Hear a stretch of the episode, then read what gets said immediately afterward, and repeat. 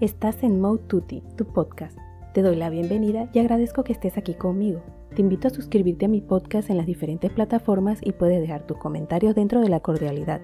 Puedes seguirme en mi blog modetutti.com, en Instagram, Twitter y Facebook como arroba y en mi canal de YouTube Tutti. Hoy vamos a hablar de tecnología, la manera en que veo cómo nos beneficia o afecta y del Note 9. Te invito a que me acompañes para descubrir y aprender de este mundo de la tecnología.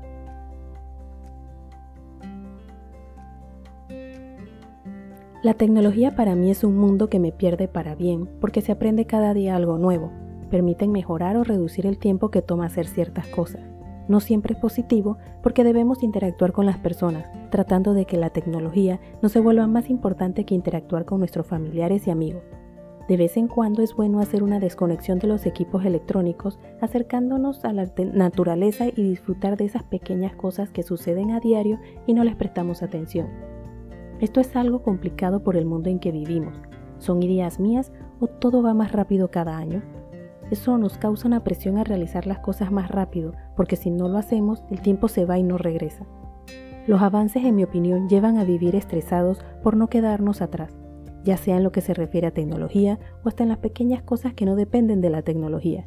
La inmediatez de la tecnología nos hace querer todo a la misma velocidad, lo cual causa ese estrés de sentir que no logramos avanzar, porque si te comparas con otros, cosa que no debemos compararnos más que con nuestro yo del pasado, sientes que no avanzas.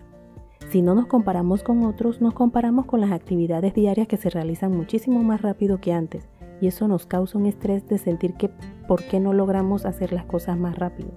Siento que nos estamos exigiendo demasiado en tan poco tiempo y dejamos de vivir y disfrutar el proceso, que es la parte más importante y satisfactoria, porque ver hacia atrás y ver cómo uno ha logrado avanzar es motivador.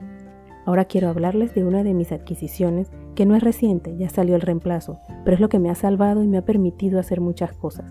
Por ejemplo, gracias a él he podido tener acceso a la información y aprender más rápido evitando la incomodidad de tener que esperar que se encienda el computador. Adicional, me ha ayudado muchísimo en esta aventura de emprender, porque logro trabajar sin importar el lugar.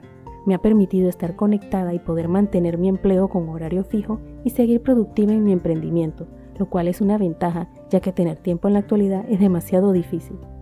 El Note 9 es cierto que no es barato, al igual que no siempre se utiliza el lápiz que incluye, pero las veces que lo he utilizado es bien práctico y cómodo para escribir, tomar notas, ideas que si no se escriben se pierden y marcar en la pantalla algo específico.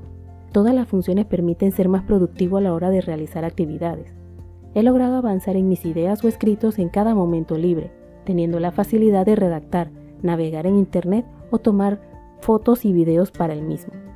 Claro, es un poco más complicado escribir sin teclado físico porque no se pueden utilizar todos los dedos como en el teclado normal, pero algo es algo.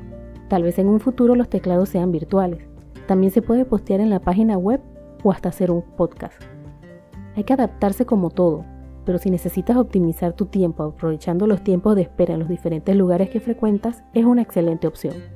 No es práctico para llevar en una cartera pequeña, pero uno se adapta y logra solucionarlo. Hay que aceptar que es costoso, casi no lo compro, pero ahora que le he logrado sacar todos los beneficios, es que no me duele tanto esa parte, por ahora valido el gasto. La batería permite poder utilizarlo con un uso moderado un día sin problema que para la pantalla, velocidad y capacidad que tiene, me parece que cumple con lo que se necesita. Las opciones son tantas que el poder está en las aplicaciones que uno logre tener en el mismo. Y como no hay tanto problema con la memoria, se pueden tener las que necesitemos. Aún hay ciertos detalles que espero en próximos celulares puedan aparecer, porque la imaginación para mí es el límite. Hablo de este celular en particular porque es el que yo tengo, esa es la razón por la que no hablo de otros modelos o marcas. Se pueden realizar capturas de pantalla, realizar comentarios con el lápiz que incluye o realizar lo mismo con una página web o algo que estemos viendo en el celular. A pesar de tener varias aplicaciones abiertas, es otra ventaja que tiene. No se, no se siente lento al seguir utilizándolo. Se pueden realizar búsquedas tomándole foto a lo que vemos siempre que se tenga la data para realizar dicha búsqueda, o se pueden realizar traducciones en vivo de lo que se encuentre uno en la calle por medio de la cámara. Lo que menos he utilizado es Bixby, porque se me complica que me entienda lo que quiero decirle y no he tenido la paciencia de darle la oportunidad. Siento que debe, debe uno tener el tiempo y la paciencia de interactuar para que logre entenderlo a uno. El menú que aparece a un costado de la pantalla es sumamente útil para poder acceder a las aplicaciones que más utilizo. De esta forma no debo demorar en buscarla en otra parte, lo que significa ahorro de tiempo. El tamaño de la pantalla permite tener una mejor visibilidad del contenido que aparece en la misma. Mejora las opciones de editar, escribir o tomar notas, ya sea en una foto, captura de pantalla o en un texto. La cámara es bastante buena para un celular. Claro está que no es una cámara profesional, pero es buena. El almacenamiento de la cámara es bueno, aún no he llegado a la mitad de la memoria del celular. Claro, solamente tengo las aplicaciones que realmente utilizo y no tengo tantas fotos en el mismo celular y tampoco dejo mucha información en él. El lápiz simplemente hay que acostumbrarse que el mismo resbala, pero al agarrarlo el truco se hace casi imperceptible. Se pueden tomar notas sin problema y detecta sin tener que presionar mucho lo que uno escribe. Otra ventaja que noté es que a pesar de que uno escriba con la mano izquierda, no se borra ni se corre el escrito como sucede cuando uno escribe en papel. Tenía esa duda porque pensaba que al ser táctil y arrastrar la mano sobre la pantalla se borraría, pero no fue así. Se carga bastante rápido. Si por ejemplo tienes poca batería y lo necesitas utilizar, se carga en pocos minutos, una buena carga. No es lo recomendable, pero hay esa posibilidad de necesitarlo y la carga completa desde un porcentaje de 30% es aproximadamente una hora y 20 minutos.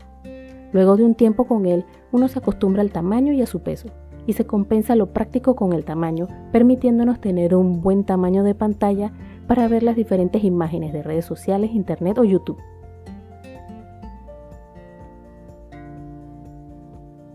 Nuevamente gracias, te invito a que estés pendiente de los próximos podcasts. Recuerda suscribirte a mi podcast Mode y puedes dejarme tus comentarios dentro de la cordialidad. Puedes seguirme en mi blog moututi.com, en Instagram, Twitter y Facebook como arroba y en mi canal de YouTube como Moututi.